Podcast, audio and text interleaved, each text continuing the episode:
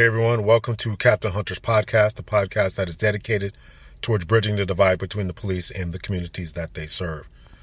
Recently, in the state of Connecticut, where they're going through some uh, police reform bills, accountability bills that are being uh, debated on, um, uh, just a few days ago, as I record this, there was a vote in our uh, Senate, in our in our uh, House, and uh, it was passed the P- police accountability bill, and now it's going before the Senate. Um, and so I wanted to have a discussion. I had a discussion if you paid attention, or if, at least if you watched that uh, video I did with uh, Elliot Spector. I have another attorney for us today. That is uh, Dave Yale. He's a retired police sergeant from my city, the city of Waterbury. He went to law school, became an attorney. Um, and so now, uh, after his retirement, even while he was working, he became an attorney. So I reached out to him and I want to thank him. And I want to thank also Elliot Spector for coming on the podcast. So we're going to talk to them. Uh, well, I talked to Elliot Spector already. I'm going to talk to Dave Yale today and get his uh, thoughts on the proposed bill. Um, so I'm going to let Dave introduce himself. I'm sitting in the car, uh, about to go inside, and we're going to do this interview. Really looking forward to it. Dave's a good man. And uh, so he's going to give us his opinion about this bill and whether there is a need for it, right? And we're, we're struggling with, the community is struggling with changes that they want to see within law enforcement and so uh, Dave Yale's going to shed his light and give his opinion on you know what needs to happen or what is happening and everything like that. So, um, without further ado, ladies and gentlemen, here is the interview with retired sergeant and attorney at law Dave Yale. Please make sure that you rate, subscribe, and share these episodes. All right, so I'm here with uh, a good friend of mine, retired Sergeant Dave Yale, current attorney at law, Esquire. What do, you, guys call yourself? Attorney at law, Esquire, all the attorney, counsel at law. It, counsel there's law. all different names. It doesn't matter. Okay. all right. So it's, it's uh, like my old profession: police officer, cop. None, yeah. of, the, none of the terminology is that important. Yeah. Yeah. So. Um, uh, thank you for coming on Captain Hunter's podcast. Really been looking forward to the conversation. Uh, missed you on the job. Um, really a, a, mentor of mine. And before we get going here, uh, just kind of introduce yourself and uh, we'll take it from there. Sure. Uh, David Yale, um, born outside of Boston, but grew up in Woodbury, Connecticut, the quintessential small New England town. Um, in high school, I saw at a career day a movie done by the Connecticut State Police on police work, and I decided to be I was going to be a police officer for some reason. Nobody else in my family was. I didn't even know any police officers. Uh, went to college, got a degree in criminal justice. Um, that was 1983. I worked a couple years in a food warehouse picking up boxes while I took the police tests at some different towns, and I eventually got hired by the Waterbury Police Department in 1986. So you have a middle class kid who's never really dealt with an urban environment at all. Um, be quite honest, I don't think I talked to a black person until I was 11 years old. Uh, wow. Growing up in Woodbury, there were no black families when I was in grade school. I was in middle school before we had our first black students in the school system. Wow. Um, and here I am, police officer in Waterbury. so it was it was an adjustment to say the least. Okay. Very good. Um, Very then good. in uh, I should in the 90s, I went to law school, 93 through 97. Um, passed the bar in 1997, and I did both police work and law until 2005, um, at which time I had had my 20 years in in Waterbury, and I retired and got my pension. It was a good time to go because of the financial condition of the city and everything that was going on with uh, the, the working in Waterbury got to be interesting, as you will know. as I will know. Uh, so that's that's really interesting, and we I wanted to talk to you about um, uh, the the proposed bill that's going on, or that is a vote that as we record this, I, I assume sometime today in the state of Connecticut. But before we get to that, I want to kind of explore your background a little bit. so, so uh, we'll start off with uh, I, I, did not know you grew up in Woodbury, yep. and so there's been a lot of talk, and I talked about this in my show. Um, I had a few, a couple of uh, judges that came on, and they talked about the need for um, anytime any uh, person such as yourself mm-hmm. who grew up in a majority white community would then work in the black community. Um, mm-hmm. You know, uh, they suggested training, they suggested something along the ways of, of helping to, them to become acclimated into the into the environment. How was that working? I mean, you, you didn't see or talk to a black person until you were 11. Mm-hmm. A few years later, 21 or whatever your age, you went to the academy and then became police officer dealing with black people. Did you feel any uh, discomfort uh, dealing with the minority communities, whether it be black, Hispanic, or, or whatever? I don't know if it was discomfort as much as um, a lot of it was alien. I mean, it, it's a, a, different culture.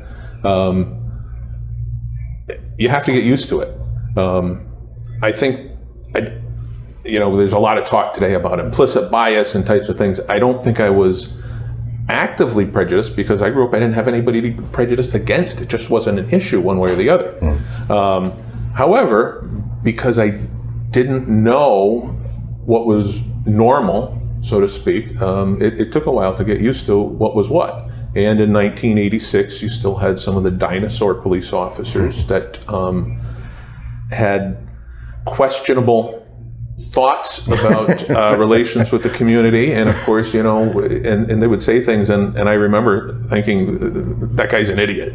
Um, so I wasn't part of that culture, but, uh, and, and well, as, as you well know, police work opens your eyes about not making judgments based on external factors because you could go into a house on the second floor and it'd be clean and there'd be the people were polite and the kids were polite.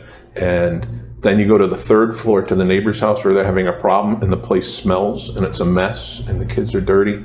And it had nothing to do with anything but who they were individually. Mm. So I, I, think I learned that lesson that you, you, have to judge people based on who they are, as opposed to, to where they come from. Well, listen, that's very well said. That's very well said. And I, I in my few years when I first came on, I'm like, there's no way that people can be prejudiced. Now, obviously, as a black male, you know, I knew that this was out there. But as you mentioned, you go to one person's house, and it didn't matter the race of the person. You could see, you know, cleanliness or how they behaved and how they treated you.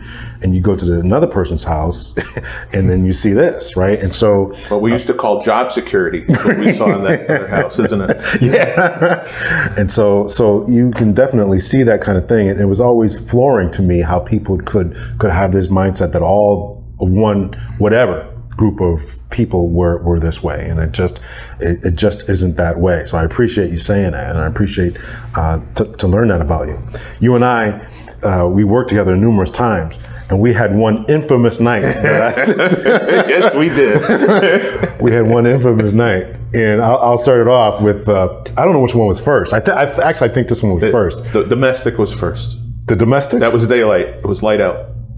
And the other incident was at night. Okay, but we worked midnight, so I thought that was. I well, it that, had gotten dark. Okay. Oh, okay, okay, okay. It's, Wait, no, I thought that was the last one of the no, evening. That was, that was the that dawn. Was, that was second shift. I never worked third shift as a patrolman. Oh, okay. So what I was an X-ray. Was I? X-ray car? I don't I know what I, I, think we were together in a two-man car. I thought we were too. So and wasn't you maybe shift? you were working overtime. Uh, maybe I was working overtime. Okay. so we had the domestic, and we had this huge, huge guy and he he was definitely on something. Huge black guy, right? So we get to the house and he's he's not cooperating. He's roughing up and, and puffing up, and he was just out of prison, right? And he had been pumping iron the whole time he was in prison, and he had what commonly people call prison muscles. He came out really cut, looking like a bodybuilder, right? and it was and he was not cooperating, and I don't know. I think the both of us between us we could have crapped our pants like 12 times. he, had, he had come he was living with his girlfriend and he ripped all the phone wires out of the wall. So we had a situation with criminal mischief and it was he'd made threats so we had domestic violence so we had a mandatory arrest at that point because that's what the law says it says you shall make the arrest and I remember thinking we were both going to get whooped by this guy. There was no way in hell the two of us w- would be able to. And he was up on the balls of his feet. Yeah. And he made fists.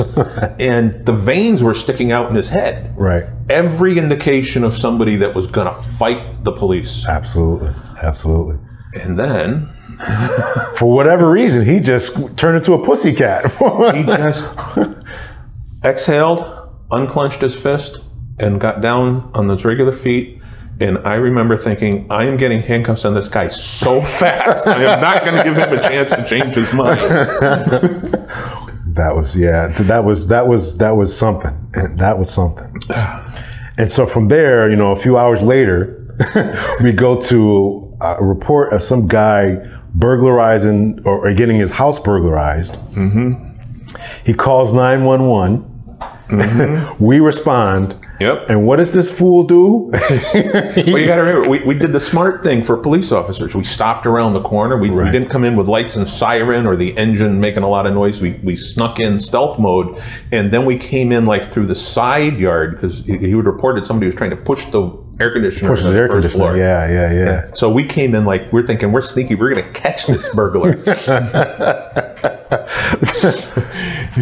And this fool comes outside with a gun in his hand, and you couldn't see it. No, because no, he's it was- pointing it at you. That was all in silhouette. There was a light behind him, and I just saw this black shape of this guy. And I think he was Italian. yeah, he was. Italian or something, Yeah. Albanian or something. Yeah, yeah. He, he was excited.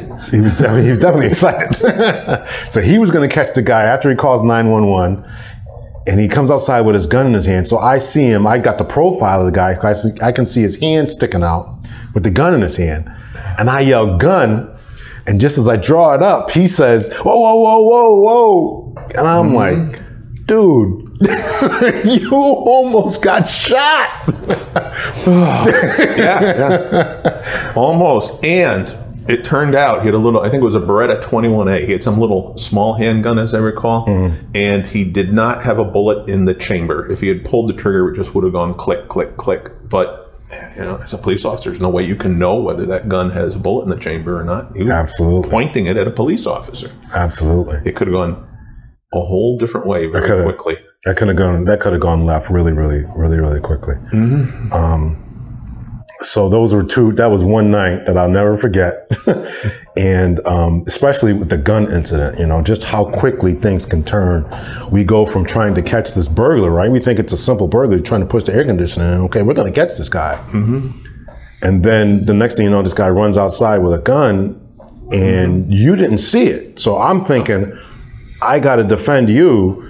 Yeah. And so I, you know, I'm, I'm drawing down on this guy, and I, I, I, it was my gun was out of my holster. I'm yelling out "gun," and he's like, "Whoa, whoa, whoa!" And then he puts it up, put it, puts it down on the ground, and I'm like, mm-hmm. "Dude, mm-hmm. what are you doing?" And I remember it took me a long time to calm down. My adre- my adrenaline was through the roof. I'm like, I'm so mad at that guy. Your adrenaline. I was going to get the gun pointed at me and didn't even know it. It's like, what the hell is Larry? What, what's? Yeah. So so so this this is I mean what's going on in the country in today's time is they want they being the community want some changes right with how we police. I think that's obvious. Yeah, yeah, it's just a little bit obvious. Give, give me your thoughts about what's going on as a as a law enforcement officer, as a as a uh, as a as an attorney now. Give me your thoughts about what's going on. There, there's so much to the current situation, and I personally, what what I've been doing a lot of is too much of. Like on weekends, I watch Facebook live streams because they're not being interpreted, they're not being edited. It's what's going on, and I've watched some of the demonstrations. Uh, some of them are really pretty boring. The speakers aren't that great. Right, right. Um, other speakers are very uh, passionate and, and entertaining to an extent. You know, I don't want to make it sound like it's just a TV show or something, but they, they hold your attention. Um, I don't always agree with what people say from either side. Um, it was it's pretty interesting, like the uh, protests in um, Louisville last weekend, where you had the three percenter militia, which was the white militia, and then you had the black militia, and it was very interesting because one of the live streams started out with the three percenters, and they came out and it's all white people. There's no black people. However, they kept saying, "We're not here for any one group. We're here to keep the peace." And when they got out there, some Black Lives Matters protesters started chanting, and they engaged them, and they said, "We're we're not against you. You know, we we, we agree that there's a real problem here that needs to be addressed." And they actually got talking and were very friendly. Um, but when you read the news accounts later, it was the alt right wing three percenters that were there to confront the black militia. And in fact, nobody confronted anybody in the militia side. There were some crazy people. Every one of these movements, whether it be conservative or liberal or, or whatever point of view, there's some crazy people that go to those demonstrations because they're crazy. It's not because of the issues. They, they may really feel about the issue. I don't know what's in their head, but their, their conduct is, is not advancing their point of view, I guess you would say. So, um, as a matter of fact, there was a gentleman who started yelling, All lives matter, blue lives matter, that was near the three percenters, and they asked the police to get him away because they didn't want that point of view. Now, there's other militias that are very alt, alt right or, or white supremacist. It just shows that it's not as simple as the it's being shown on the media. That you have to do a little more research into these things, and it's it's left me puzzled and still trying to figure out a lot of it. To be quite honest. Yeah, yeah, yeah. So you have a daughter. She's 21. Yep. Does she have any thoughts about what's going on? Uh, she says I shouldn't be doing this podcast because somebody is going to see it and come and hate it and come and hurt me. So, Really? Yep. That, that's wow. that's how she sees some of this stuff going on. She's obviously, uh, typically, much more liberal than I am. Um, I'm 59, headed towards 60 next spring, and I can't keep up with some of the uh, polite ways to address people in different situations. I'll be honest, I, I, I don't.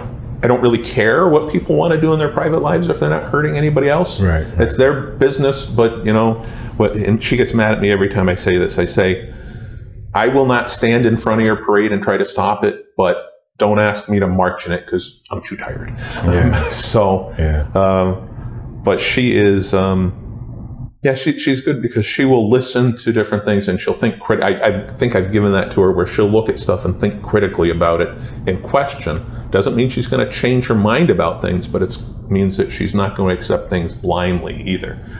So I'm, I'm pretty happy about that. Yeah, that's that's good. That's well, that's good that she's thinking critically and thinking for herself. And you're you're absolutely right. I can't keep up with what's going on either. Anytime I send someone an email now, they got how they want to be introduced. He and them, and he, Really? he, he and she, he and them, or she and they, or I'm like. This is this is you know amongst the many titles that people put in their emails as far as uh, uh, you know uh, Lawrence Hunter uh, MS uh, work at such and such. Now you got to put the pronouns you want to be referred to as, and this is what's going on in almost every single email I send someone. I don't have the mental capacity to keep up with. It's, it's not an intent to be less than polite. It's just, it's exhausting. It's exhausting. Yeah, you're absolutely right. Trying to keep up with all that, you know, and you don't want to offend anyone, and you don't, uh, but to have to remember all that. Why can't if you look like or present as a guy? Why can't I just call you? Why can't I just call you sir? In Why- my, in my family, between my um, immediate family and my nephews and nieces and such, I have uh, adopted people that are biracial. I have uh, an adopted brother who is uh, appears uh, to be dark-skinned Hispanic, although he doesn't speak a lick of Hispanic. uh, I have gay people. I mean, I love them all. They're all great people. Um, whatever flaws they might have and whatever challenges they might have in life, they're great people, and they are who they are. I have no problems with it. And Yeah. but just I just can't keep up with all the the yeah. formalities. I guess you'd say. I, I think that for someone who grew up in a mostly, um, you know, isolated community, that you become very open-minded and very accepting to, you know, not only the job that you went into, but to the family that you, you know, have accepted as yours, you know, and see people for what they are, individuals who have flaws, and some of them are really great people, and some of them are really mm-hmm. jerks. So you don't want to come to Christmas, you know. and you know there are some instances I think of where I made a mistake or I was wrong or, or I made an assumption that I shouldn't have made. Um, I think that's inevitable. I mm. just tried to be conscious that it can happen and and to try to make sure I didn't do it. I'm far from perfect. I'm, I'm sure that there's people that could tell you some stories where I was less than perfect, mm. but I, I've tried. And that's all we can ask. We're all, you know, trying to get there, wherever there is, we're all trying to get there. So, Connecticut is uh, dealing with what the rest of the country is dealing with as far as trying to establish new laws, trying to uh, reform the police, for lack of a better word. I guess the the new bill that is being presented is called the Accountability Bill. Accountability Bill. uh, presented to the House, which passed. A lot of people were surprised at that. They've had a couple of rallies over the weekend. Uh, they, being the police, have had some, you know, pro-police groups or civilians or whatever have had some rallies. I didn't go to any of them because crowds and me just don't go together all the time, and so I didn't go to any of them. Um, so I, would like to just kind of talk to you about about your thoughts about the bill. Okay. And tell us what you know, what, what what's good in it, what's bad in it. Is any of this necessary? Uh, is Connecticut doing such a stellar job with policing their police that we don't need to do anything? Um, All right. Um, and I've been thinking about this a lot. Like I explained in some emails, I've been trying to do my homework for this podcast. So I've looked at a lot of things, and I think that I need to say that first of all, these are my personal opinions. Um, I work here at Hassett and George. Um, I do a lot of different law, uh, not just uh, I defend police officers and municipalities that are being sued. That's one of the things I do. Um, so of course that affects my viewpoint. Um, I also do real estate. We do some. I do some criminal defense, some family law. You know, we we do the gamut of things that attorneys do, and I work on a lot of these different cases. But when I talk here, it is my personal opinions. If I'm defending a police officer, my job is to be 110% for that officer regardless. It's just like if you have a, an attorney with a criminal client, you are 110% for that client regardless of what the facts are. That's just the way it works. Um, there's certain cases here in Connecticut that I've been personally involved with defending the officers, and I can't go into a lot of details on that because of uh, the position I'm in. So, first of all, like I said, these are my personal opinions, and I'll talk about what I can if you have a question. Um, the other thing, from my personal perspective, and I think I alluded to this in something uh, in our conversations, there, there's a lot of statistics out there about police and public interactions. But I, I think one thing that impressed me on one of your podcasts, you had the two Alabama judges, the two black female judges from Alabama, mm-hmm. and they were talking about how they felt and how they had to worry, they felt they had to worry about doing things that white people probably wouldn't have to worry about.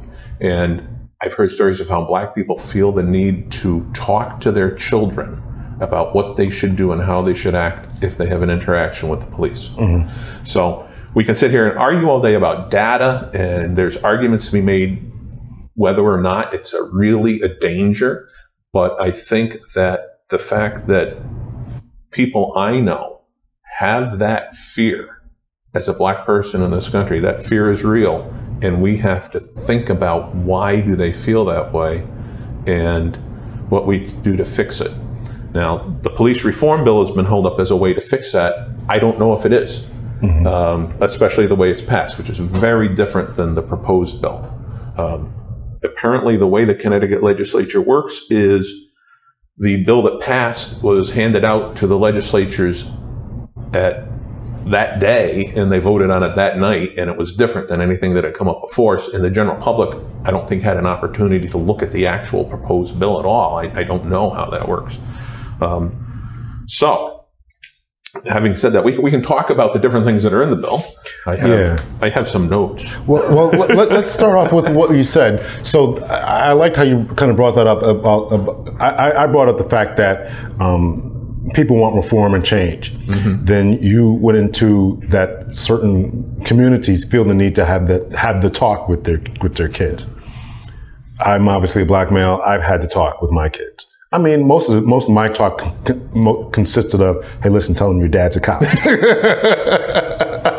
right? um, so, so, but other people don't have that have that luxury. Let, let me stop you a second do the cars that your children drive have anything to indicate that you used to be a police officer, either a, a police association medallion or a thin? I have one of the medallions, but medallions, but I have not put on my daughter's car, and. I need to, and I need to do that. well, have you considered? And this is something I ask because my car, I have a thin blue line license plate frame. Okay. And I know a lot of people now putting negative connotations on the thin exactly. blue line. Yeah, yeah. In yeah. my mind, it's a tribute to the officers that have given their lives protecting their community. Oh, absolutely. Yeah. Okay. Yeah. There's nothing negative about it, and I refuse to let people hijack it for some right. other purpose and right. to use it as a symbol against someone else because that's what I see it as. Right. But I had the conversation with my daughter if she borrows my car to be aware that you have this sticker on there, and some people conceivably could react to it. Yeah. And I didn't know if that was a concern that you had thought about. Um, not to that extent. My son is in the military, and they, on the military, they, before uh, um, people in the military, you probably know that when you um, when they would uh, go for a, a, plane ride, you know, get on the plane or whatever, mm-hmm. they would be in uniform, right? The, their military fatigues. Right. The military actually told them to stop doing that because they were being targeted. I didn't know that. Yeah, they were being they were being targeted in airports and, and, mm-hmm. and things like that. So I, I, can certainly understand that duality of, of, of, thought, you know, where people may be very pro police and, and, look at those symbols, the pack symbol or the um, or the thin blue line or whatever, and say, okay, this guy's a cop and everything's good, and, or maybe you can get your car vandalized, you know. So so I'm, I'm, I'm constantly at war as to what's the best method going forward. But I mean, I, obviously, I told my kids to be very polite, respectful. Mm-hmm. I tell them now, you know, tell them your dad's a cop, you know, I would, mm-hmm. you know, or, or retired, you know, whatever. Right. My dad was on it. You bring it up somehow that your dad, that your dad was, was, was one of them. And you're one of My dad's guys. a retired cop. He's going to kill me when he finds exactly. out. Exactly. Say something. Um, and so, uh, so, so this is a real, con- I guess the point is, is that this is a real concern that people have. And I liked how you framed it as that, you know, we have to get to the root of why people feel this way. Um, we can look at the data and statistics, and I read some some articles, and you know, um, one by uh, this guy Greg Loury, I think his name is. He's a Brown uh, professor, University of Brown professor, uh, and so he, he's saying that none of this stuff is, and a lot of people are saying none of this stuff is real, is being overhyped. You know, the the eight, nine, ten cases that are the major cases are being overblown, and this pandemic epidemic of police brutality, particularly targeted against African Americans, isn't real. Um, but but regardless, as you mentioned, the perception is there. Mm-hmm. What, I mean, do, I know that we don't want to get into heavy statistics, but but in your mind, what what is is there any validity to to a person as myself or to someone having the talk with their kids? Is there is that legitimate. Well, I've had a talk with my daughter, but it's probably at a different level and with a different thought. It's like if you're pulled over by the police, turn on your overhead light, keep your hands on the right. steering wheel, right. let them come up to you, roll down your window, let them come up to you. Don't be moving around in the car. Don't try to get your registration. Just let the officer come up and talk to you and make it and explaining the environment because I walked up to I don't know how many cars over 20 years.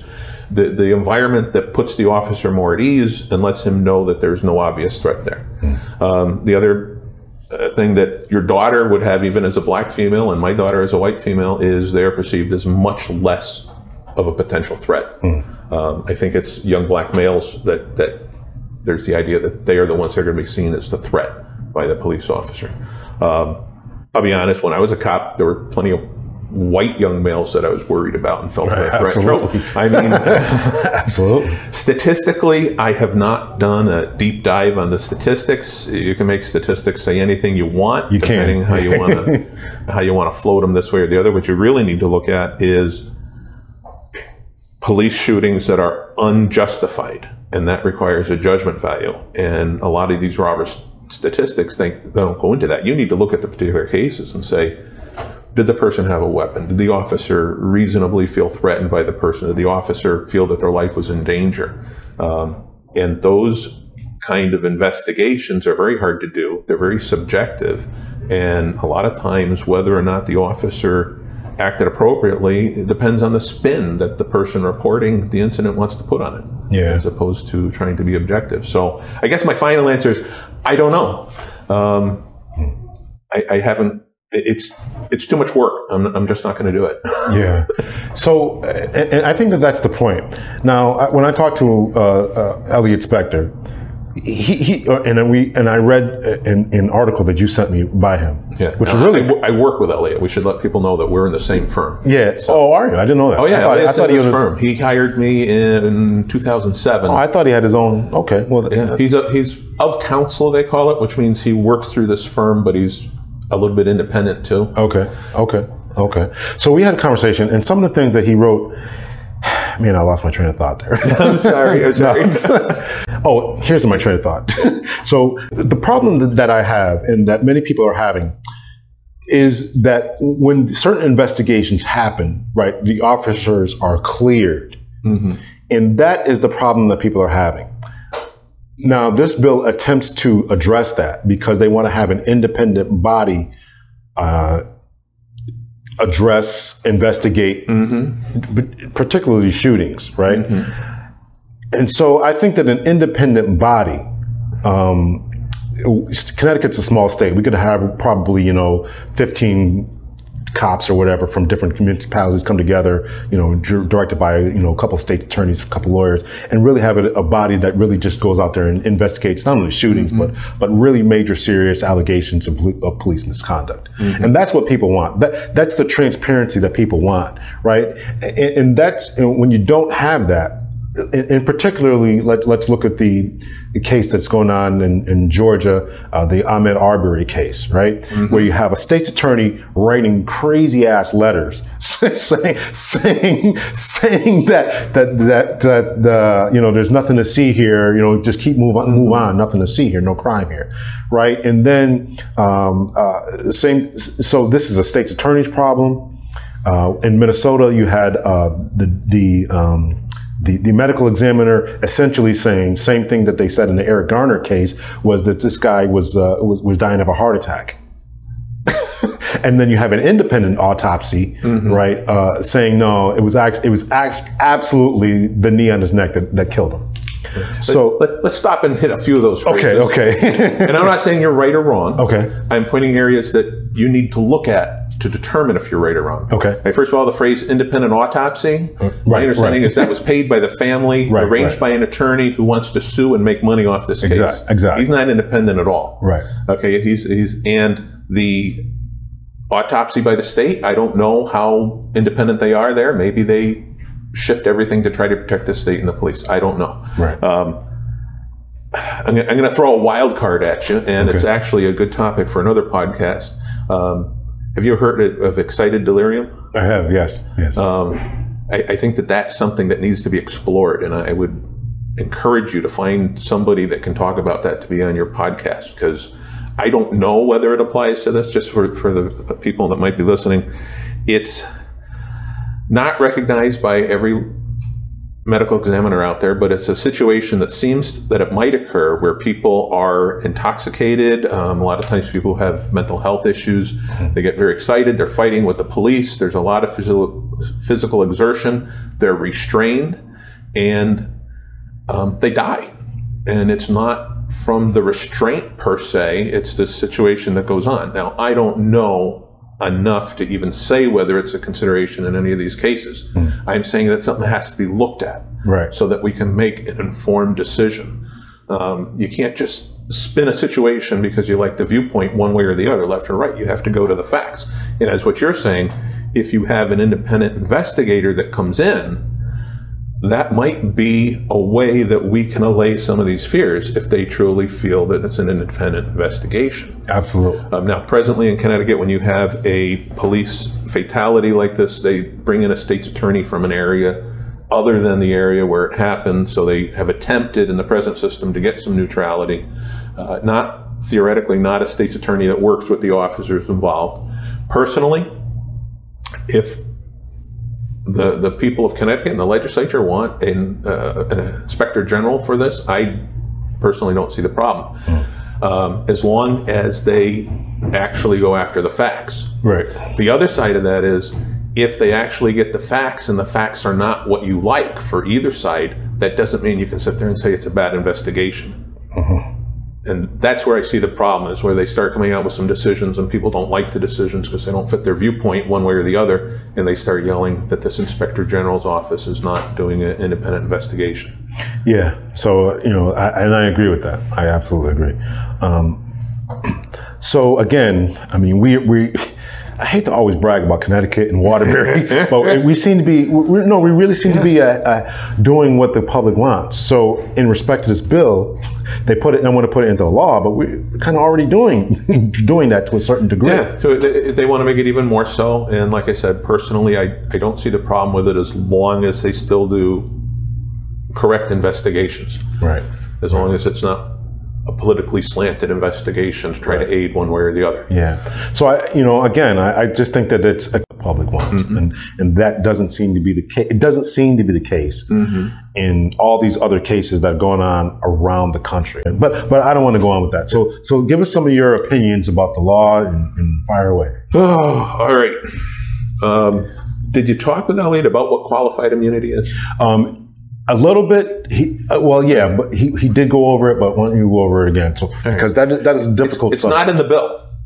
I, I didn't think it bill. was. I didn't think it was. The there was a draft of this bill um, that was from February. I sent you a copy of the draft. Okay. It was very, very different than the bill that was passed um, last Thursday.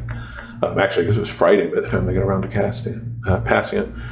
My reactions on to people on Facebook and letters I wrote to both my state representative and my state senator um, dealt with the draft, and I think the draft would have been horrible for law enforcement. I, I think in the municipalities it would have been brutal. Uh, however, what they actually passed was very different. Um, there's a lot of talk about qualified immunity. And as an attorney that represents police officers, I deal with qualified immunity all the time. Um, it's important to note what it is and what it isn't. Qualified immunity is in a civil case, not a criminal case, a civil case, and it's a, for a constitutional violation. It doesn't apply to any kind of state action for wrongful death. It doesn't apply to an action for assault and battery. Those causes of action, those suits, continue on those bases in state court, even if qualified immunity is granted on the federal claims. What it does do is it eliminates the possibility of attorney fees for the plaintiff's counsel.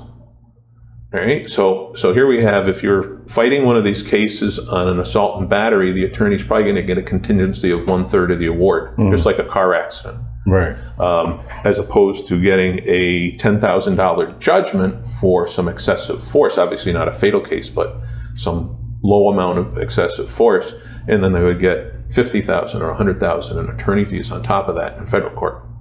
So, first of all, that's all that does. If some, if an officer assaults someone, they're not going to get qualified immunity. First of all, um, the right to be free from excessive force is pretty darn clear. Um, what qualified immunity says, and I want to get the words just right here, that the court has to look to see if a constitutional right has been violated. Okay, that's the first part of the test. So that means they have to look and see what the person is claiming, and usually it's Fourth Amendment, uh, which is excessive force if we're talking about these cases.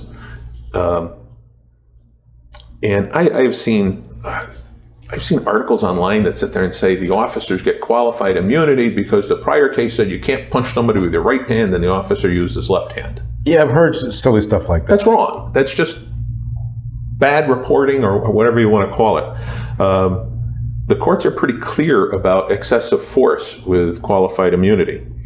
Um, the other thing, the part that gives them a little more trouble, is the saying that you can only have violation of the Constitution if the right was clearly established at the time of the alleged incident. So that's a situation. I'm going to give you a, a Connecticut history a little bit. Um, I don't know if this affected you or if it came a little bit after you.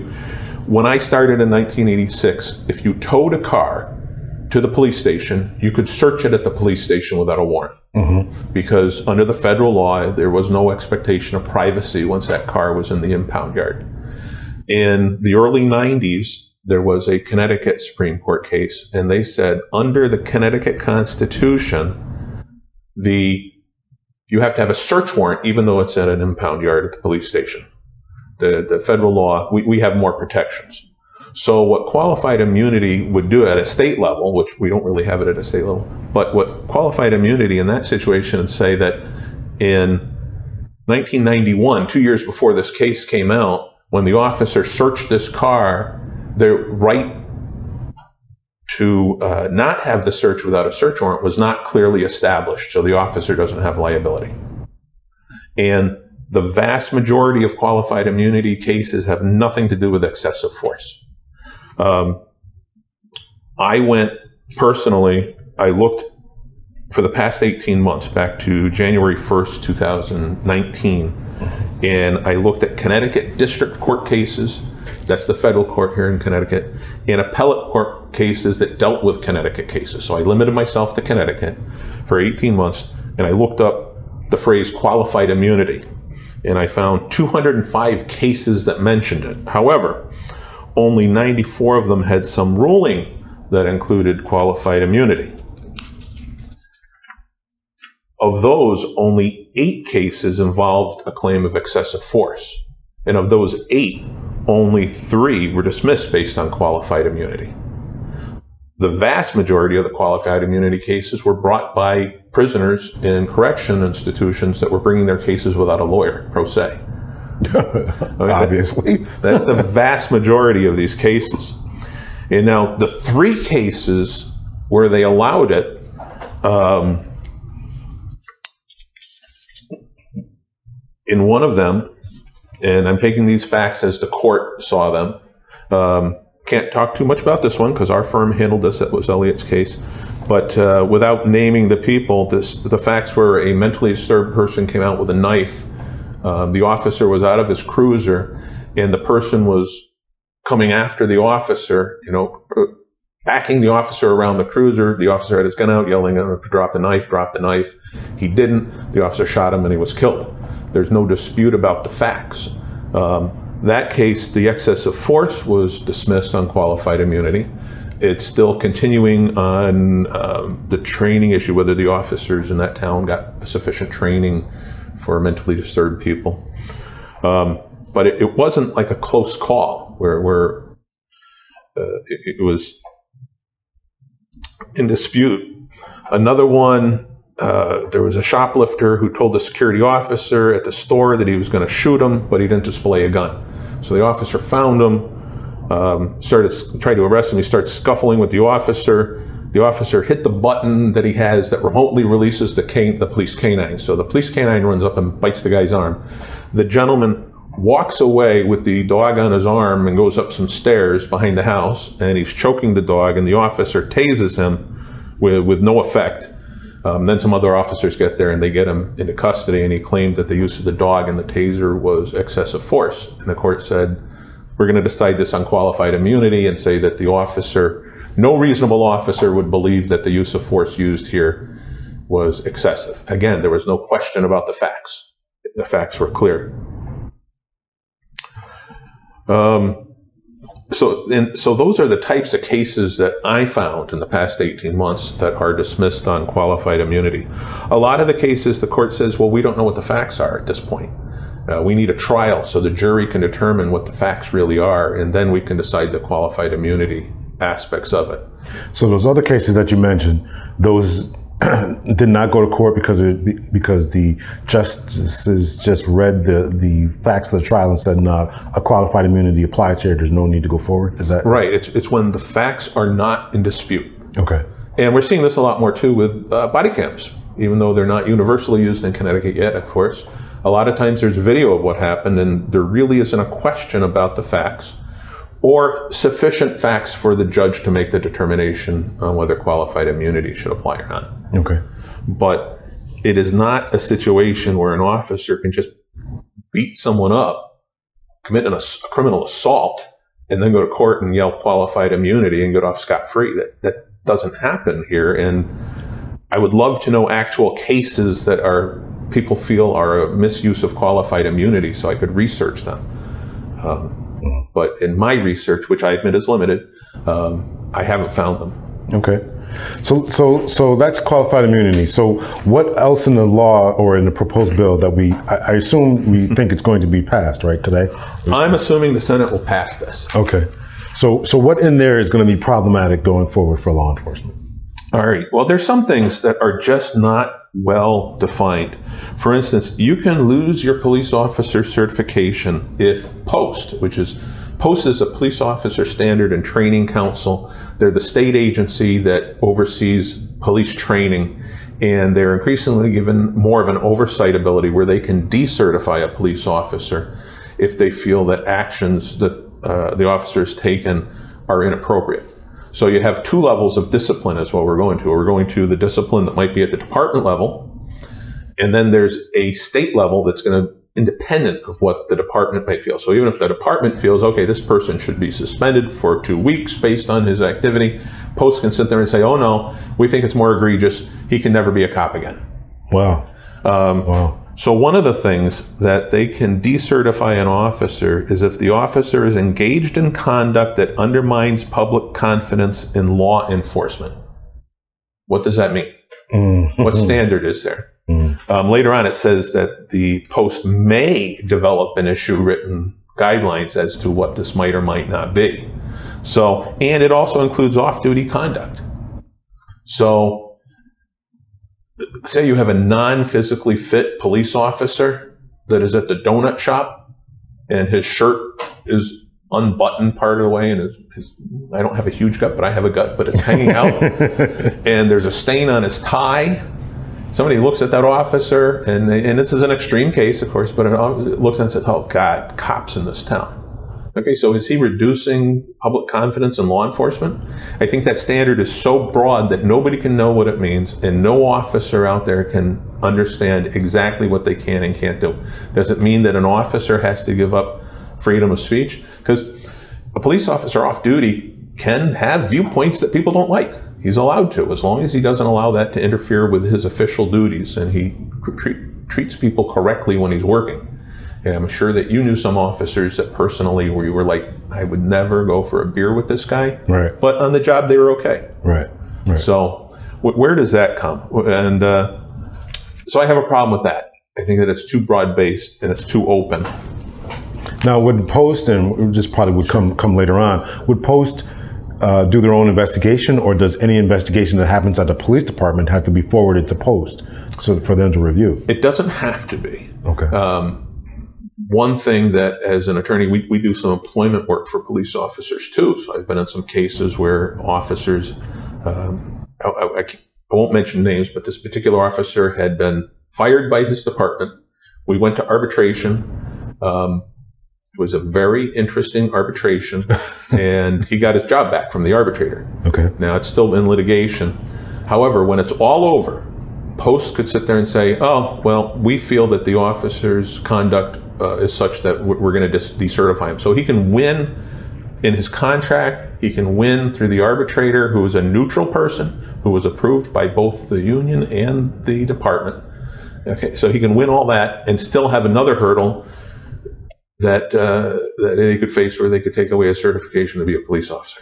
Right. So I think that as long as the process is fair in the arbitration, and nobody's saying that Board of uh, Labor arbitrations are unfair, that that that is what everybody's bargained to. That's what the contract calls for, and, and that's what it should be. Um, however, we do have this dual thing, and, and, Post can already take away certification. Our instances, I believe there's 60 people who are on the list. If you go to the Post website, I believe there's 60 former officers who've been decertified and can't work as a police officer in Connecticut. I'm going to be honest, I didn't know there was a list. it's a public list. Okay, I did can, not know that. You can click on it. okay. And I actually believe there were some former Waterbury officers on there. I'm going to look. um, so, so that's the first thing. Um, there's a lot of stuff I don't really have a problem with. The the fact that they're going to develop, or they're supposed to look at developing at least, a uniform statewide policy for managing crowds by police officers. I think that's totally appropriate. Yeah. Um, there's a lot of sections that I, in my notes here, I just have what they were because it's like okay. Yeah. Um, we could just hit the big stuff. I mean, yeah, yeah, that's what I'm, I'm doing here. They, they have more training. They want training on implicit bias training. And that's not wrong in of itself. But again, on the Post website, they have posted the curriculum for the current academy classes and all the different subject matters that they teach and how many hours they teach. It's incredible. It's right. worse than we, we went. There are so many different things that they're trying to teach police officers in the course of the academy and there's no way that an officer well, can retain it. Well, let's. I actually uh, let, us talk about that for a second sure. here. So I actually think that police departments have to go one and two different directions. Either it's more training as as this post is going, longer training, right? Stop trying to jam it in seven or eight months or whatever the academy length is now. Um, I actually think that if you're going to go that route with more training, you- they got they should make it a uh, two year associate's degree program. Uh, you can get all this stuff in, have tests. In that time, you, you can complete your FTO program. Uh, you can visit homeless shelters. You can visit uh, boys clubs and, and get the public to know the community, right? Make it a, a good, sincere program where we integrate the public with the, with, with the police department, right? So that's, I think that's one way to go. Or drastically reduce the responsibilities of a police officer, right? Um, stop responding to homeless people in the park and stop responding to, uh, or, you know, send social workers. I know that's part of the bill there, send social workers and different things. So what are your thoughts about that? Either gre- greatly more training, and which would also include more training as far as um, de-escalation, uh, even use of force. Right, officers ought to know how to fight, you know, and defend themselves, or take, per- take persons into custody, or drastically reduce. What, what are your thoughts about that? A couple different things. Hopefully, I'll remember them all. um, I'm not going to disagree with you, um, but I'm going to add a question. So we spend two years of these people training and getting ready to be police officers. Who pays for it? That's a good question. Yeah. I mean, it, it's really a good question. I'm hoping it's my thought process, and listen, I, I'm kind of throwing this out there, but it's my thought process that while you're tr- while you're paying for these persons, um, that it would make up on the on the back end as far as less lawsuits, right? Instead of eh, instead of less lawsuits. Now, this all has to be worked out. I mean, I'm not. I'm, I'm I'm saying that these these are some of the problems. These are some of the problems that law enforcement is having, right? You're trying to, as we just mentioned, you're trying to jam all this stuff in. I mean, I taught implicit bias. I think it was a four hour, eight hour course or whatever it was. I know these people aren't going to remember that. I, I know it. I'm going to teach it, but I know that they're not going to remember that. These guys are coming in when they're, a 28 year old guy. He's been sitting at his uh, or hers. Uh, or Zers, whatever you know. You're in trouble. You're losing viewers. I'm losing viewers. So, so they're, so they're, so they're sitting at their at their grandmother's knee, and they're they're listening to their parents and all this kind of stuff. And their parents may be extremely bigoted and all this kind of stuff. Am I in an eight-hour class going to undo that type of damage? And not only the implicit bias, but there's also uh, cultural diversity and sensitivity classes. So it's eight hours of implicit bias, another four hours of cultural diversity, twelve hour twelve hours out of your life in in a six month period is, is going to undo that type of damage? No. That- that- that's a state legislator saying, "Oh, I've mandated this training. I've taken care of the problem." Right, right. and it doesn't. Right, right, Um, I actually, you know, I hadn't thought about something like that. My initial impression, though, is a, a course like that where you're changing police work to really a community service profession, um, and you, you start out with that idea. Um, I like it. I don't know if you're going to get candidates, assuming we can figure out the financial part. Um, who's going to go in for a two-year training course? I, I know, I know, I know what I'm saying is difficult. I understand that, but we are asking something of, and I would think you would agree. We're asking some impossibilities for our police Oh, yes. officers today. Absolutely. we, we want them to go in there and deal with domestics, and and they got to call people now. You probably Mm-hmm. left before that day. They, they got to call a hotline before they go, and they got to. I mean, people We are didn't calling. have to call a hotline. Yeah, yeah, yeah. They had to call when I left. I had to call a hotline and, and make the woman or man get on the phone and say, and say I don't. they- It was just it was just cra- it was just crazy, right? We had people calling nine one one because their kids won't get out of the bed in the morning to go to the bus stop.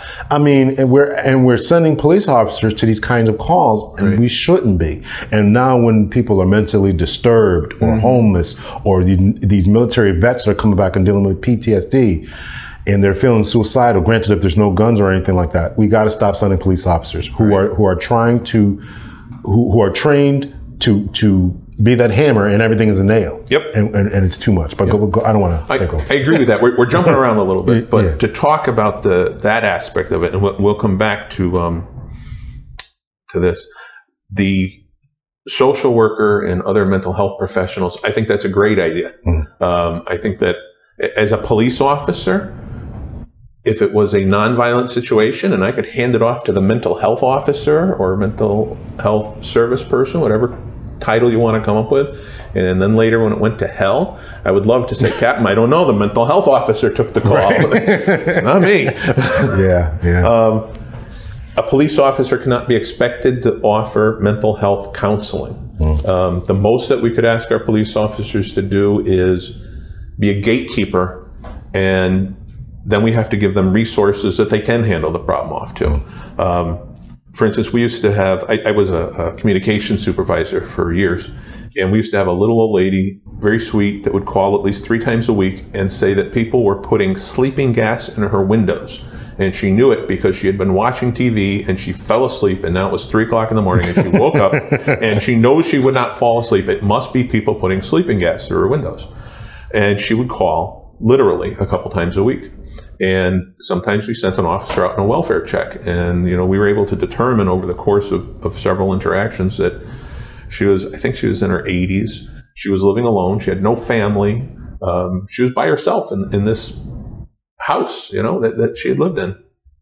And social services have been out and she was not a danger to herself. She was able to take care of the, her basic needs. And, but for years, I think, we, we would send an officer out to her call on third shift every so often to make sure she was okay. Uh, another person I remember used to call in. He knew he had hallucinations, but he would call and say, There's people in my bedroom. And, you know, I'm talking to him.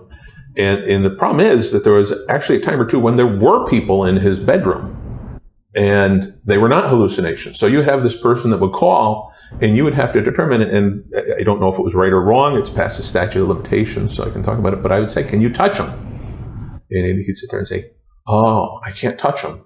So they, they must not be real. And I talk with him because I was a supervisor. I could take a little bit of time to do some of these things.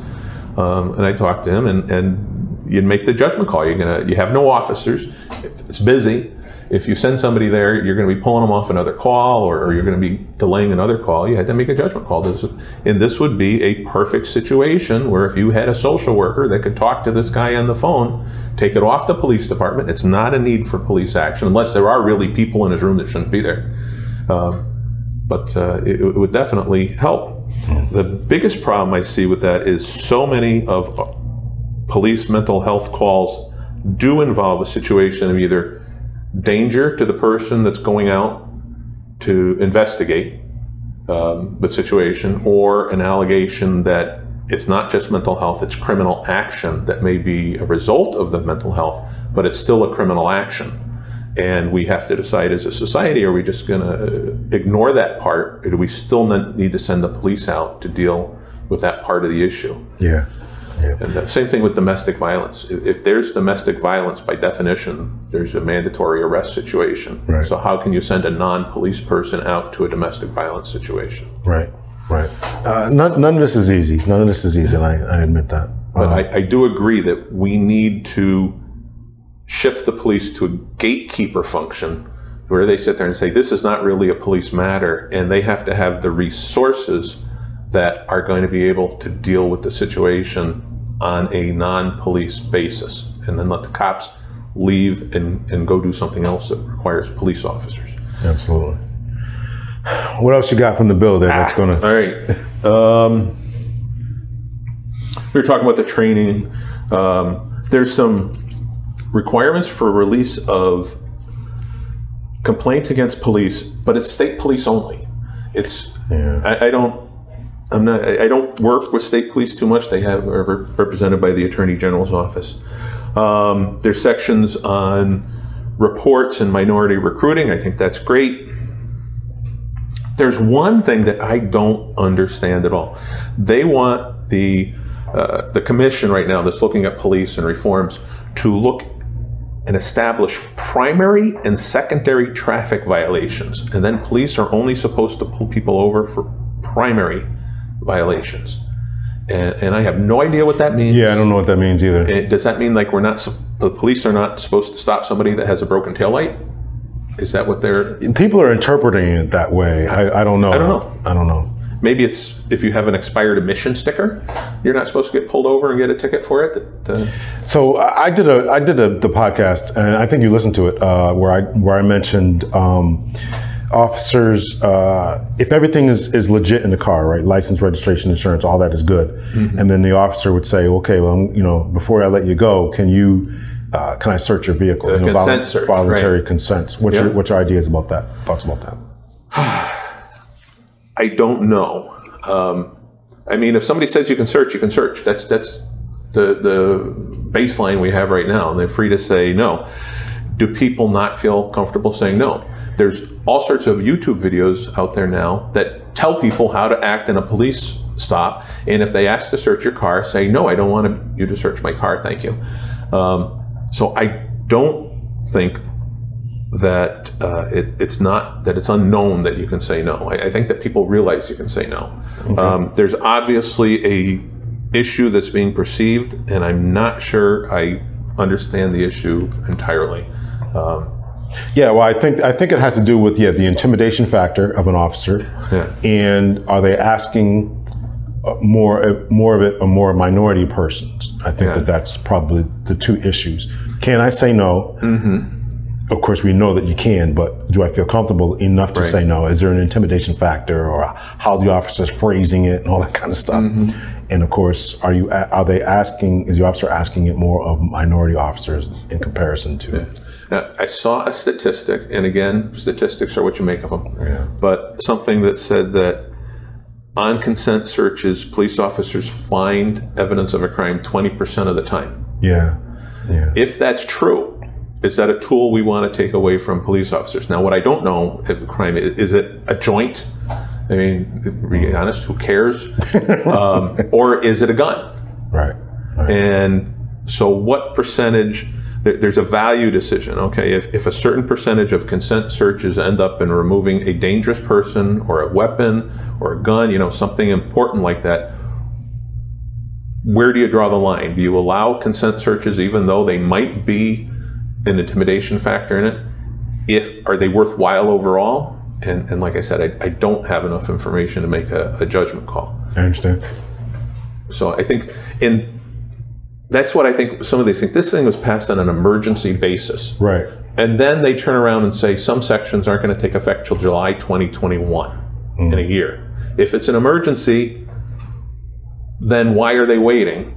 And if they can wait, why not do a little more work and, and try to find out? Yeah. It- It's it's this whole appeasing the, the, the population kind of thing now, which is. Any other big items in there? Um, doo-doo-doo. The there's a mental health screening that's supposed to take place every five years of police officers. In and of itself, you know, you're out there, they're giving you a gun, they get to check out your head, in my mind. However, it's left to post, I believe, to develop regulations as to how you pick the person, um, when a police chief can ask for less than five years to good faith. Um, there's a lot that's not here that means you can't really evaluate it. Um, are they going to, uh, it has to be a board certified psychiatrist, which is a pretty good level, or a psychologist, which there's a lot of psychologists around uh, with a experience in post uh, traumatic stress disorder. All right, well, that could be a lot of people, and you don't necessarily want the guy that says, "Yeah, I'll do your exams for fifty bucks a piece because I don't have any business." And so the town says, "Okay, everybody go into him," Right, right, right. Um, because I'm assuming the towns are going to have to pay for these things. I'm assuming. Yeah. Um, social workers we talked about consent searches we just talked about you know the other thing too is there's still a lot of ways that cars get searched. If there's probable cause you don't need consent. A lot of times officers ask for consent even though they have probable cause because when, when I, I did a lot of police training as you may recall. Um, when i was in the police department i did up to 16 hours out of the 80, 80 hours every three years. Uh, let's back up a second. We're talking about we were talking about training, and what I have said, and one of the points I wanted to make is we need to look at whether police officers should have more frequent self-defense Oh, absolutely. training. Absolutely. You can't give a guy or a girl um, 10 hours of self defense training every three years and expect them to have that as a skill set. Um, if you have someone who's smaller in stature, especially, I mean, I've seen, it is not supposed to be sexist, but I've seen female police officers that are five foot two and 100 pounds. and they're going and going up against people that are my height, you know, 6'2", 6'3", 200 pounds. And that puts them at a great disadvantage. They need a skill set that they can use. Right. And even a regular officer, if they are more confident in their ability to control a suspect, then I think that it will cut down on instances where they end up going to the gun. Yeah. I absolutely, I ten thousand percent agree with you. Uh, there was a military. There was uh, another podcast, uh, Joe Rogan. He talked uh, with this former Navy SEAL. I think his name is Jocko Willink, something like that. Mm-hmm. Navy SEAL, and he said that police officers don't get enough training. Yep. Um, you know, in the military, they're training, you know, whatever they're training. Mm-hmm. And so he said the same thing. You work five days out the week. That that fifth day, mm-hmm. or it could be the first day back or whatever, should be yep. a day that's dedicated towards training. Yeah. Get get three three or four hours of of uh, of the defensive tactics. Mm-hmm. Take the rest of the day as a decompression day. Go talk to your psychologist then, especially yep. if you've had traumatic incidents. Yep. And that's one week. The next week we can go over medical stuff, right? So that fifth day should be about uh, it's just a, a train. I thought that was actually a fantastic mm-hmm. uh, a suggestion. That way, you know you're only really working four days a week. you, you have a day that's dedicated to defensive tactics or to mm-hmm. brushing up on your on your CPR skills. I know when, as a lieutenant, um, you know, we, we, had the the, uh, the nasal cannulas. I, I can rem- never remember how to use it. Right? How many liters am I supposed to? Be? Because I couldn't. Yeah, because every three years we're getting this yeah. training. But and as a lieutenant, my sk- I, I don't use that stuff every day. As I, as I recall, they didn't even put a, a, stupid sticker on the damn thing right. that said open to exactly. two liters per minute, whatever. Yeah, whatever so I couldn't I couldn't remember yeah. that. No, I, I agree. uh, I come back to the same part though, being yeah. fiscally conservative. Where's the money coming from? Who's How much paying for that fifth day? Yeah, yeah, because yeah, it's going to now. If you can shift some of the jobs from the police department to other services, you're going to have an increase in costs and services. Um, but maybe uh, you, you, get enough where you can take people off for at least a couple hours yeah. a week. Yeah. And, and even if yeah, if you've worked half half that day, mm-hmm. and the other four hours are dedicated to something else. So I, I, definitely agree. More training, and I agree with you about the about mm-hmm. the you know the smaller female, even guy officers and stuff. Yeah. A lot of these guys, a lot of guys too, have that Napoleon complex, right? They're they're seriously they're they're they're five five or five three, and and they just want to go tackle everyone to show that they're just as tough as a six three guy, and they're getting it into mm-hmm. many uh, scraps and, and, that are unnecessary too because they don't know how the verbal skills and ability to know mm-hmm. how to talk to people people because they yep. want to prove they're big, tough guys. But yeah. I tell people you're already tough. Don't. You're already a cop. Relax. I would be lying if I said I never saw that happen. Right. um, right. Absolutely. But back motor vehicle searches, like I said, a lot of officers ask for consent when they actually have probable cause. Right. And the people say, yeah, go ahead and search because mm-hmm. they think if they say no, the cop's going to search anyway. And they're right because the cop has the probable cause and that's all he needs. Additionally, if a car is being towed, an officer can search the entire car without probable cause. It's an administrative search.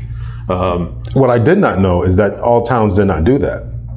It, CCSU did that study, yeah. and they said major culprits of of, uh, of, of searching, having more searches in comparison to people, and of course the areas that we targeted. So we had to explain to them we target these areas mm-hmm. because uh, of the criminal activity, the robberies, right. the shootings, and stuff. And so, therefore, when we get there, it's part of our administrative policies mm-hmm. and procedures to to search a car once we're going to tow it and mm-hmm. take possession of it. So, therefore, that boosted up our number of searches. Right. That's not technically That's, it's not a search. Um, well, for, it's for not their based on probable cause. For them, it was. But really, when you look at the law, and this is one of the areas I used to teach, uh, a tow incident to, uh, excuse me, a search incident to towing is to safeguard both the property of the vehicle owner. It's to uh, ensure there are no false claims against the tow company of missing property, and it's to ensure that there are no dangerous objects that are going to the tow company. Right. So it, it doesn't have to do with anything but the fact that the car is being towed legally uh, to the tow service. That's all you need. Mm. Um, so that that's not going to make a change. Mm. The also the other thing is um, frisks of motor vehicle where it's based on reasonable suspicion, not probable cause, but it's reasonable suspicion that there may be a weapon in the vehicle. There is case law that says if you are going to let somebody get back into their car, but you have a reasonable suspicion that they might have access to a weapon in that car, that you can check for that weapon. So there's a lot of things that can still happen even with this no consent search. I do like they say uh, you can search if you get an unsolicited consent to search.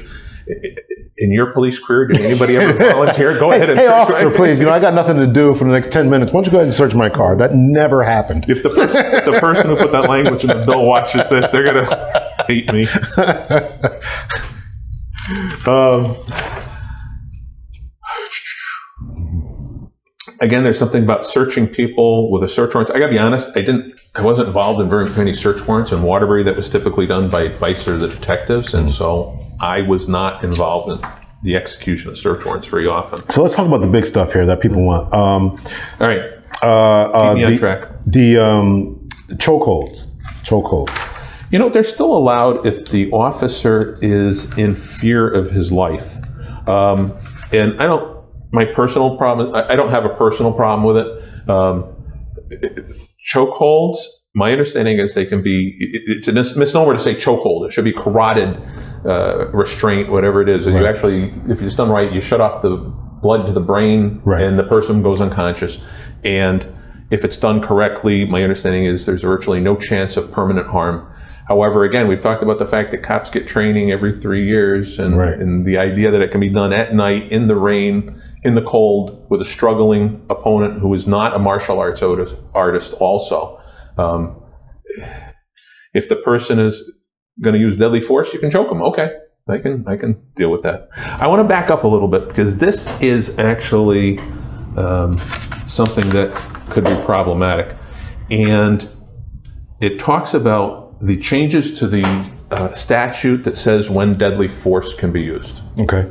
Um, and in Connecticut, that's by statute. If you meet the qualifications, um, you are not guilty of a crime for having used deadly force. And it has to do mainly with protecting yourself from the imminent use of uh, deadly force upon yourself.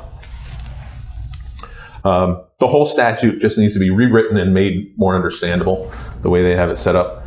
But um, they talk about that the actions have to be objectively reasonable under the circumstances. That's already the law. Uh, that's what the state and uh, Supreme Courts say that an officer can talk about whether it's reasonable. You, you know the, the not to throw you off here, but you know the California changed from objectively reasonable to necessary, right? So they have to look at. Did, did you did you know that? that I did cha- not. I Yeah, not so they changed their standard to necessary. Uh, so it, it- what that means, uh, you know, people are going to you know obviously argue about that in court. But what I understand is is that um, before uh, an officer takes out his gun and shoots someone, they're going to look at everything you did before taking that last action. Oh, yeah. Uh, did you try to de-escalate? Did you try to? California has always had that mindset. The Ninth Circuit Court of Appeals, the Federal Circuit Court of Appeals, um, has tried to write in the idea that, that an officer can increase the danger, and that should be part of the calculus. And the Supreme Court has told them, no, you're, that's not part of the calculus. Um, the problem I have with that is who determines what the officer did. with- If an officer is rude and it makes the guy enraged, does that mean that okay, the officer is rude, the guy's going to shoot him, the officer gets shot? He can't use deadly force. There- There's again, that you go into the gray areas, and how is an officer ahead of time supposed to know what is and what isn't acceptable? Connecticut's law talks about the imminent use of deadly force against the officer. So it has to be something that's right there. It's not like he says, oh, in two minutes he might go inside and get a gun and shoot me. It has to be happening. So that is what creates some problems in this. Um, this is where you have the language where the officer has to exhaust reasonable alternatives to the use of deadly force. Okay. If the deadly force is imminent, how can you use other alternatives? Because by the time you've tried the other alternative and it's failed, the deadly force has been used against the officer. There's, it's problematic. And I'm not saying that some of these problems couldn't be fixed, but here again, we have a bill that came out with virtually no ability to look at it, passed, you know, argued overnight and passed in the early morning hours. Um, there's another section where one of the things to look at is if the officer reasonably believes that the force employed creates no substantial risk to injury to a third party. Okay. This doesn't make sense to me. That makes sense, but it doesn't make sense how they use it.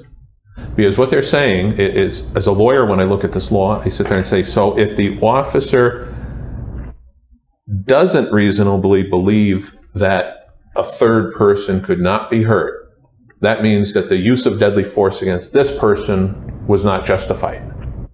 Shouldn't it actually be that that person has some right of action if they are hurt or almost hurt by an officer using deadly force? Why, why should that be a calculation with the deadly force used against this person? It, it, it doesn't seem to make sense to me.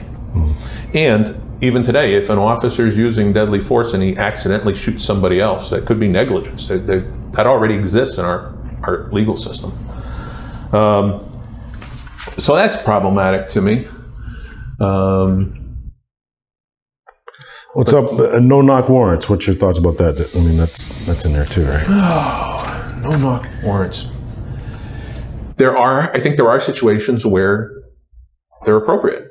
If you're going in to arrest a felon that has used a automatic rifle to shoot somebody, and he's known to have automatic weapons in his house, I don't think you can make the police sit there and knock on his door for 30 seconds. It makes no sense. Mm. However, my understanding of the process uh, is that a judge issues no knock warrants.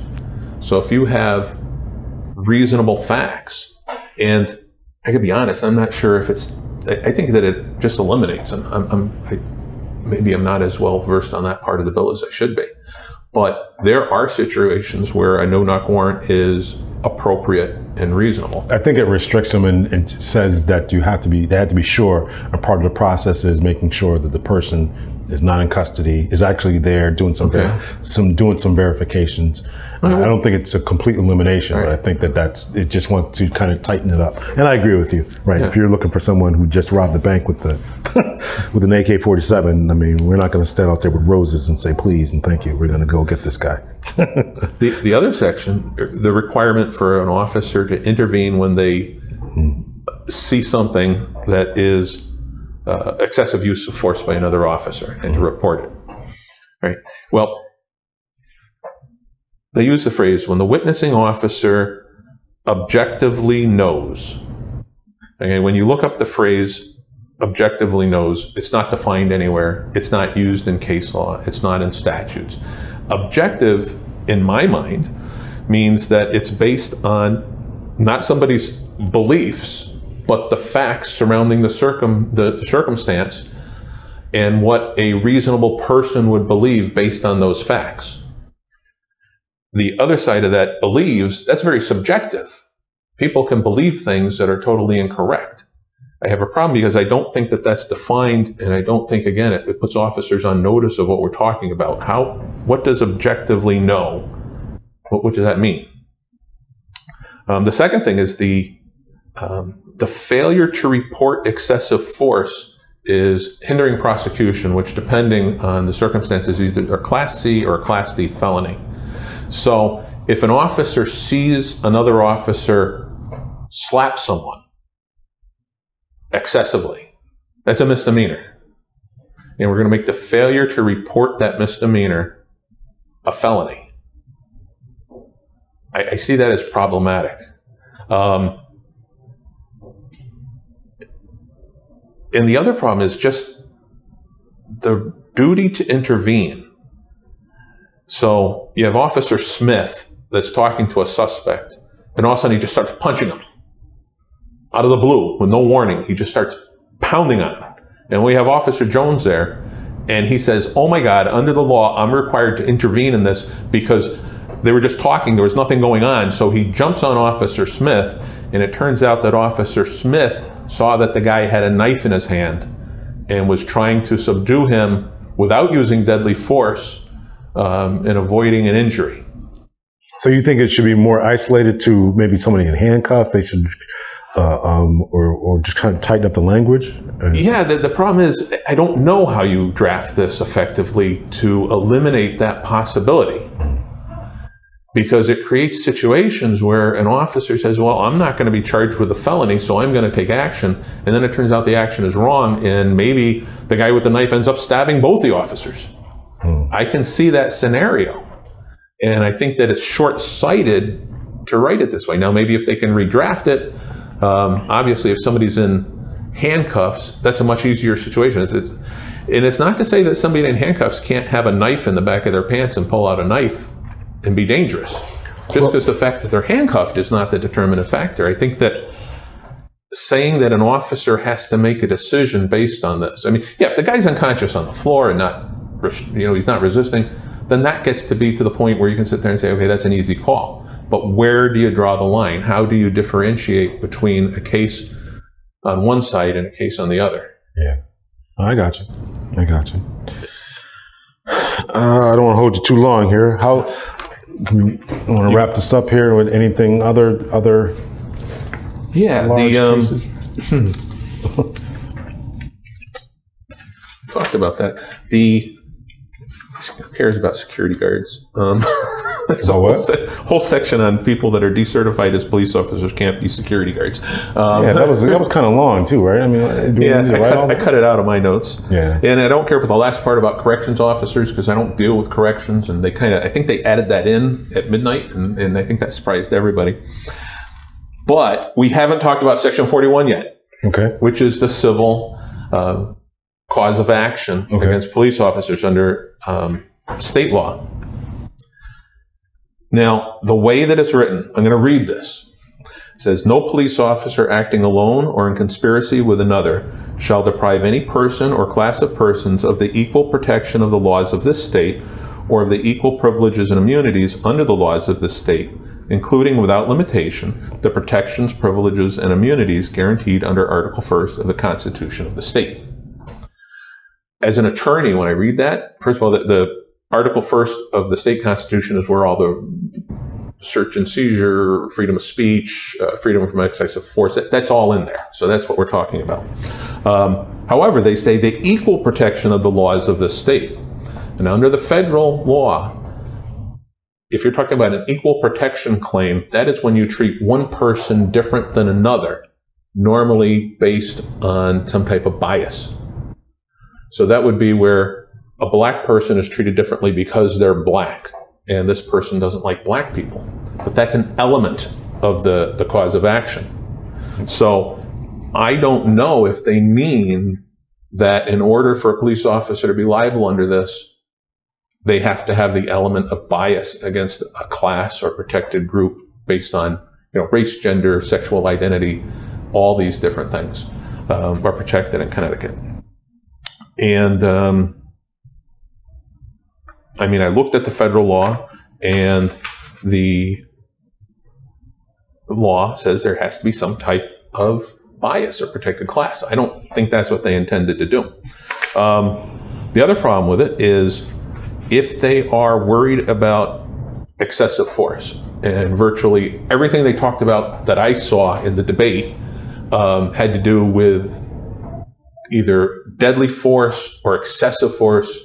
Um, none of it had to do with qualified immunity. None of the cases they were talking about were decided on qualified immunity. Um, some of them were one one representative talked about some pursuit cases, which a police pursuit is not a constitutional issue. That's a negligence issue under state law. Um, so I'm not sure what they're trying to prevent here. I don't know if it's very effective, but what we're going to have is if it stays like this, they have a year to play with it. If it stays like this, the courts are going to have to decide after the fact what this actually means. So again, officers, if we're going to tell them this is to prevent these things from happening, but the officers don't know what actually is required of them, how, how does it serve as a deterrent? Um, and then they talk about governmental immunity. They don't talk about qualified immunity. Governmental immunity, as near as I can tell from my research, having dealt with this area too, is a negligence immunity when an officer or any government official has to decide between different courses of action. They have to use judgment. Um, they don't get second guessed. You can't sue them for negligence unless you have a uh, identifiable victim and uh, subject to imminent harm. Mm. So they're saying governmental immunity won't be a defense to this, but it looks like they're talking about an intentional act and they're talking about a negligent act, which negligence is when you know or should have known that you shouldn't do it, but it's not. It's like going through a stop sign accidentally. That's negligence. Um, or a doctor who makes a mistake in surgery and violates the standard of care. That's considered negligence. Um, in my mind, constitutional violations are intentional acts Yeah, so I think that that's that's the biggest problem that people are having, right? Because obviously, what this knucklehead did in Minneapolis was an intentional. Well, it's obvious to me, maybe to the public, whether it's obvious to a jury and to uh, t- to lawyers is a different is a different. You know, that case, I'm going to back up a second. Let's take away the knee on the neck. Okay, let's say that that didn't happen. We had the same facts, but without the knee on the neck. Instead, the person was holding down their shoulder or whatever. A police officer, if you have a prisoner that becomes unresponsive, you have an obligation to find out why and change from an arrest mode to possibly a rescue mode. Hmm. And you know, putting putting aside everything else, I think that there is a real problem there that this guy was dying and, and nobody did anything. And I, I, don't even know what to say about that. It's just, I, I don't know. Everyone's at a loss for words with that. I, I mean, it's it's a really a tr- crazy, crazy Yeah. scenario that we all witnessed. yeah. That we yeah. all just. I think it's, it's What the heck happened here? I think it's very different from the Atlanta Wendy's situation, which I- Right, right, I have a lot of problems with how that's been handled. I, I think you had a prosecuting attorney who basically held a press conference and put his whole case in front of the public and said, here's why. And you're talking about a criminal charge, whether it's a cop or anybody else. I don't think it's appropriate to take and pollute the jury pool, which is what he did hmm. by putting all that information in front of everybody. There's no, I mean, maybe you do it so you, you can calm down public opinion or something, but the, the officer was arrested. It's not like hmm. he was out running around. So, but that's that's another case, um, and I'm sure that Yeah. uh, it'll be taken apart. So so let's wrap this up. So the the the we're assuming the law gets passed. Uh, the Sen- uh, assuming the governor's going to sign it. What's next? I mean, we have to wait and see. People are going to challenge it. Wait and see until something happens. It doesn't take effect till July of 2021, Okay. so we got a year before it takes effect. Okay. my personal opinion is what you're going to see is a lot of cases based on illegal searches. You're going to see it on illegal arrests. You're going to see maybe some excessive force cases, but I don't think that's going to be the majority of what you see. I think you're going to see a situation where attorneys are looking and saying, if I can prove that the officer was willful or wanton or reckless, I can get my attorney fees.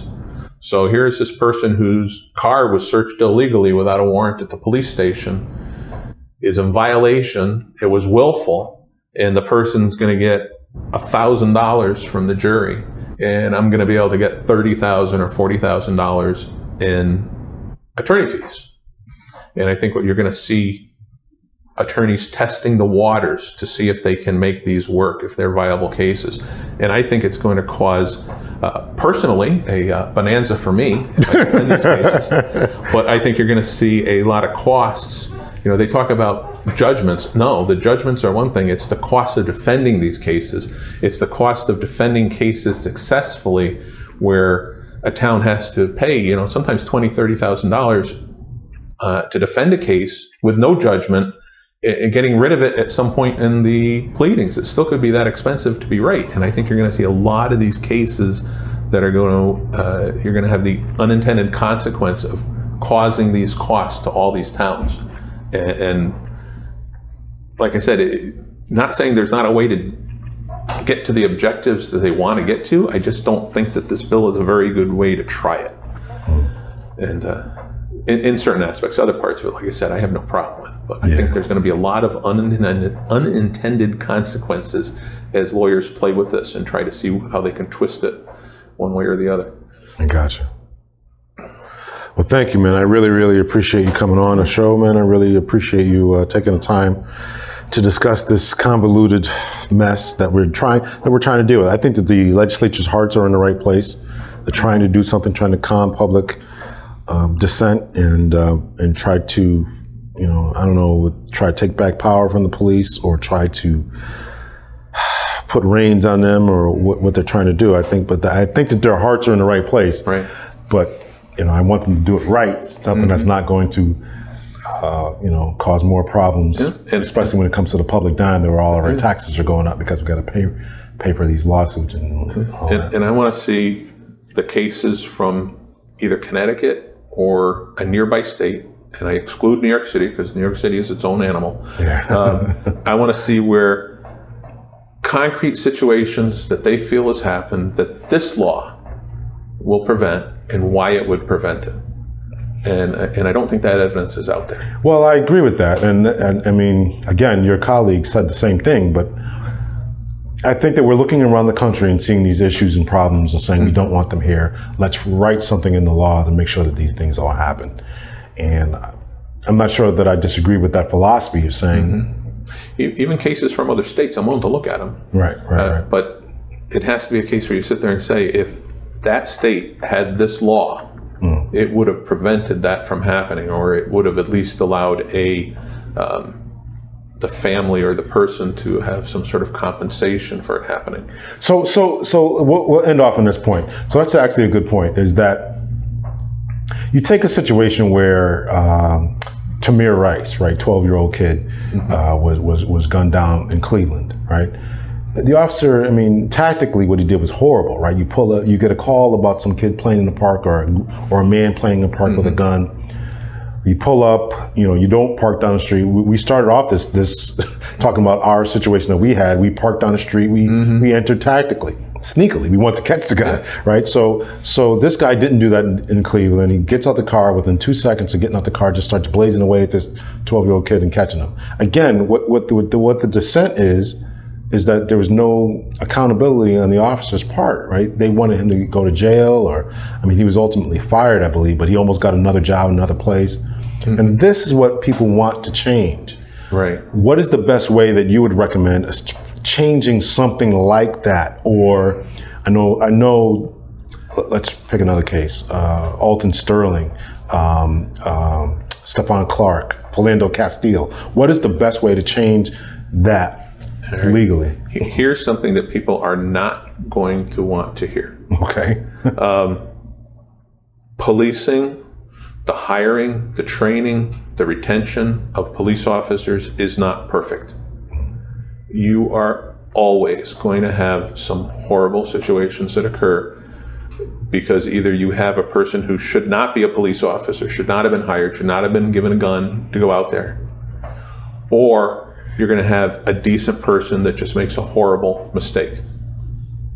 You cannot stop that from happening. So there's always going to be an element of that.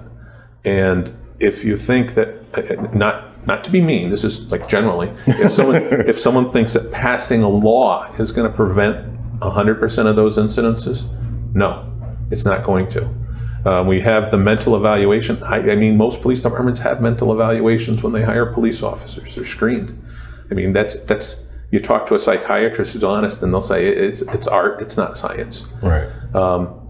As long as you have police officers.